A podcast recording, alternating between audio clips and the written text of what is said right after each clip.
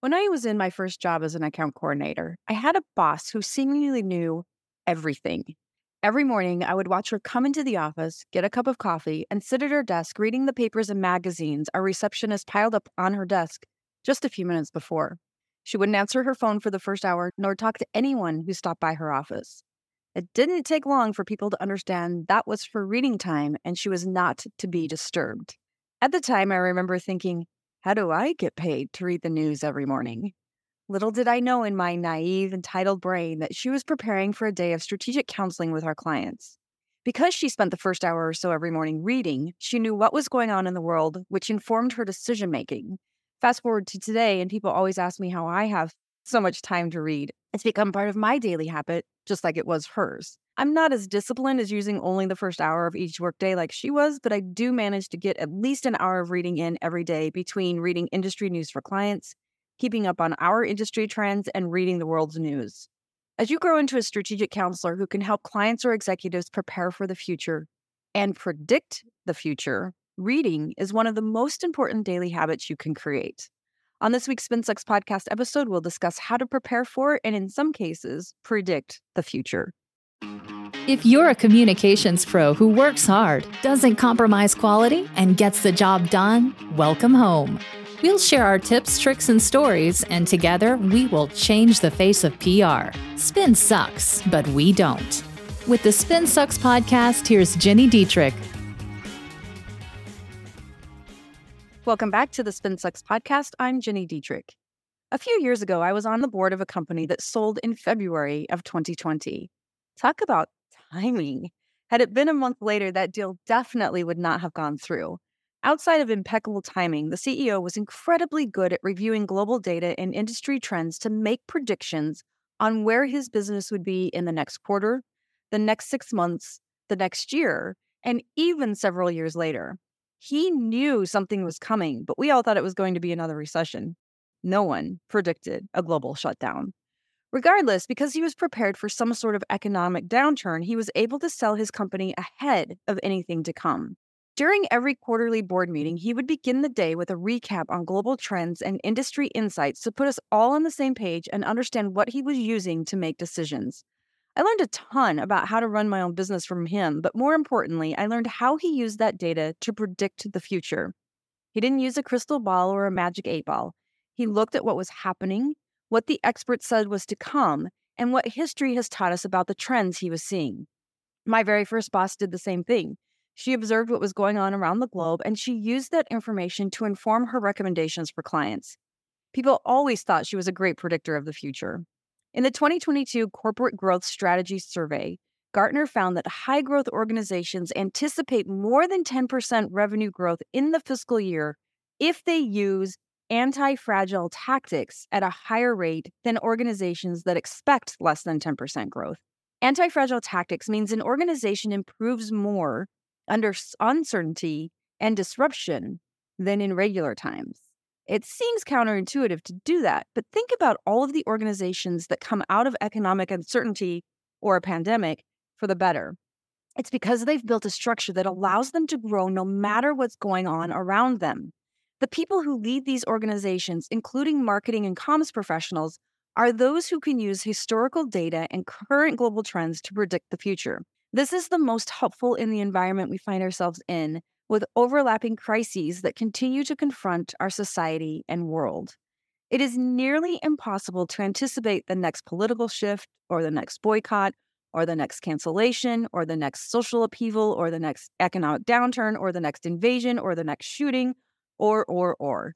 Most companies are dealing with all of this by just going through the motions without strategy or budget, hanging on by their teeth, waiting for the next implosion. But what if you can focus on anti fragile tactics because you can predict the future? I'll be back to talk you through exactly how to do that in just a minute. I'll be right back. There are two things I want you to know about. The first is the Fundamentals of Media Measurement course that we just launched with Muck Rack, and the second is the PESO model certification. Both will help you evolve your career this year as you learn how to measure your work using the PESO model to get you there. The Fundamentals of Media Measurement course can teach you how to measure your earned media efforts, create a successful measurement strategy, and report on your success. It will take you about two hours, but it has quick, bite sized lessons you can take when convenient. It has actionable tips, step by step approaches, and examples from Johna Burke, Christopher Penn, and me. Go to mrac.co slash spinsucks to learn more, get registered, and start your measurement journey today. That's mrac.co slash spinsucks. Please be sure to use that link because I get a gold star every time someone registers, and I love gold stars. And for those of you who need to evolve your career, learn how to integrate the work you do with marketing and amp up your measurement efforts, the PESO Model certification is for you. Step up your game with an academically accredited PESO Model certification from SpinSucks and the SI Newhouse School of Public Communications at Syracuse University. Learn more about that by going to spinsucks.com slash academy, or you can go to spinsucks.com and click on Academy in the navigation. And now, back to the show. It turns out you don't have to be some visionary to use anti fragile tactics and predict the future. It simply takes setting aside some time every day to read and be ready to put what you've learned into action.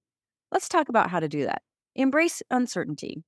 In the past, we've relied on stability and predictability because it's comfortable, but also it ensures our campaigns and programs are successful.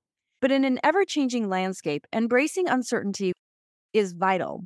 If you embrace an anti fragile mindset, I always want to say that as anti fragile, anti fragile mindset, you will quickly begin to understand that volatility provides valuable insights. Instead of fearing uncertainty, you will actively seek it out, recognizing that it holds the potential for innovation and growth. Uncertainty for the win. Anti fragile. that probably so shows my age, but that's kind of funny. All right, so we're going to embrace uncertainty and we're going to experiment and iterate. So perhaps because it's my own business and I have the freedom to take some risk, I actually love to experiment and test things out. We do this with our clients who have adopted a you haven't strayed us wrong yet attitude, which is great for us and almost always works out for them. To understand how to predict the future, you must adopt the same mindset rather than relying on a single strategy. Engage in multiple small scale experiments to gauge their effectiveness. By quickly iterating and adapting based on feedback, you'll be able to identify winning strategies and get rid of the ineffective ones. This iterative approach will allow you to stay agile and respond to consumer behavior and market dynamics as they change, and no matter what the world throws at you. The next thing you want to do is monitor and analyze data. Many years ago, it's probably been a decade, Mitch Joel launched Control Alt Delete. His main message was it's time to have sex with data.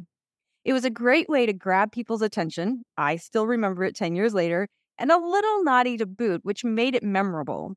His point was that data is incredibly important in our work, and it plays a pivotal role in anti fragile marketing.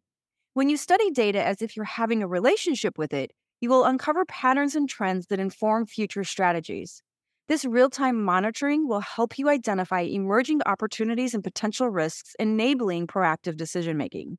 Next, you want to foster a learning culture. We've already talked about this a little bit, but the idea that you're fostering a learning culture starts with setting aside time to read every day. Just like with anything else, it's challenging for most of us to add something more to our already overfull plates. But reading every day will make you more efficient in other areas. It's a mm-hmm. great place to make an investment with your time. It will help you predict the future and encourage curiosity and intellectual exploration, which will lead to valuable insights and fresh perspectives, which makes it look like you're able to predict the future. So think about regular training, knowledge sharing, and cross functional collaboration, which will foster an environment of adaptability and enable you to pull out your crystal ball and make some predictions. And the next thing you want to do is stay agile and flexible. So as we age, it becomes more challenging for us to be agile and flexible.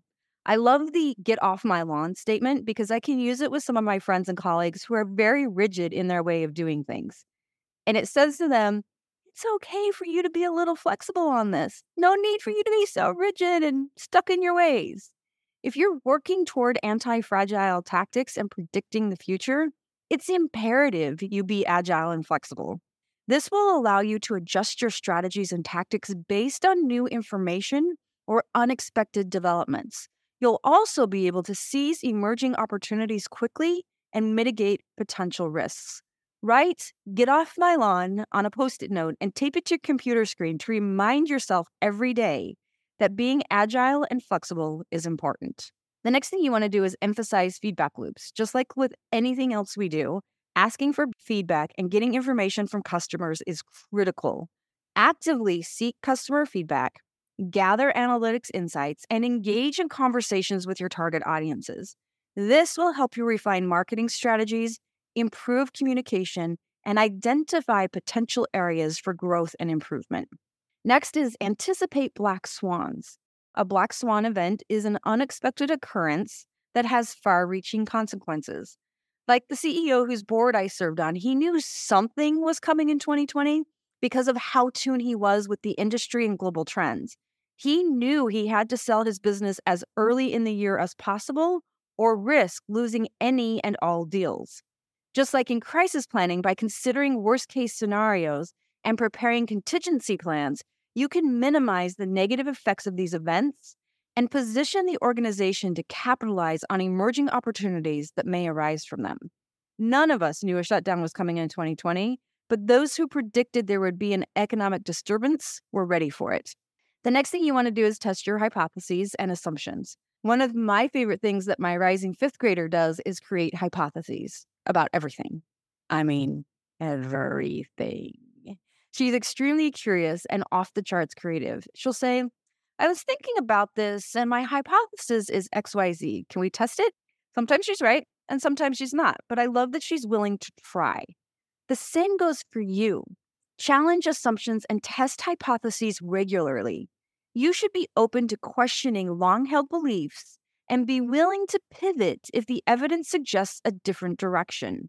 This scientific approach enables you to make informed decisions based on data and evidence, increasing your ability to predict the future.